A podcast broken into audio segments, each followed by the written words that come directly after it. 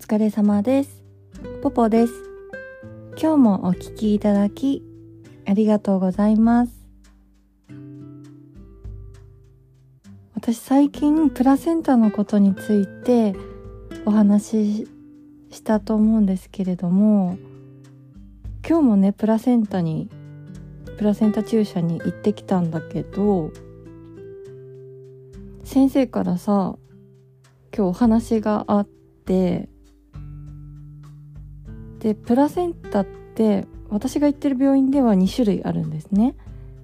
でメルスモンとラエンネックって2種類あってそのうちの1種類のメルスモンがね出荷停止になっちゃうらしいんですよ。で今の時点で発表されてるのは2024年2月まで出荷停止らしくてだからだいたい1年間手に入らないらしいんですよね今の在庫がなくなったら。でどうもそのメルスモンを製造している会社の製造販売所の不備があったらしくて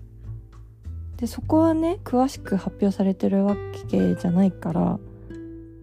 本当のところは分かんないんだけど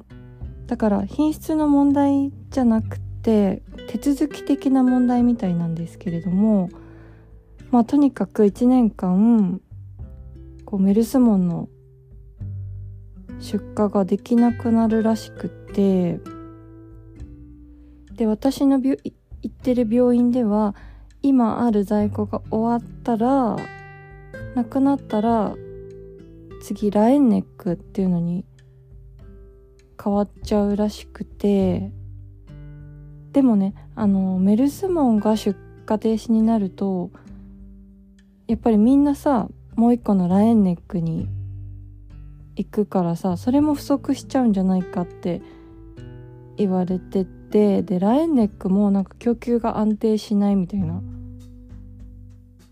ことになっててで私が通ってる病院はまだ規制とかはないみたいなんですけれどもあの他の病院だとプラセンタのみ新規の人は受け付けないとかあとは通院中のみの通院中の人のみっていう病院も出てきてるみたいであの今後さ量とかも制限されそうだなと思って今私3アンプル毎週打ってるんですよ。メルスモンをね。でも今後も1年間ずっとメルスモンを3アンプル今までと同じ量っていうのはちょっと難しいのかもしれないなと思って。でプラセンタってあの45歳か確か55歳だったかなもしかしたらちょっと間違ってるかも。更年期障害を認められたその年の人は保険が効くんですね。でメルスモンはその保険の更年期障害に適用されてたんだけどでラエンネックは一方で肝機能の改善の目的ってって捉えられちゃうみたいで保険はね効かなくなるみたいなんですよね。そういうところも変わってきちゃいますよね。であとねメルスモンって注射の時になんか痛みをね感じな感じにくいらしいんですよね。けどねラエンネックはね痛いみたいなんですよね。多分ね成分の関係なんだと思うんだけどあとさこの前話し忘れちゃったんだけどプラセンタって太るって噂があるけどそもそもねプラセンタって成長因子だからこう新陳代謝が活発になってお腹がすくらしいですね。だからそのお腹がすくまま欲望のままに食べてたら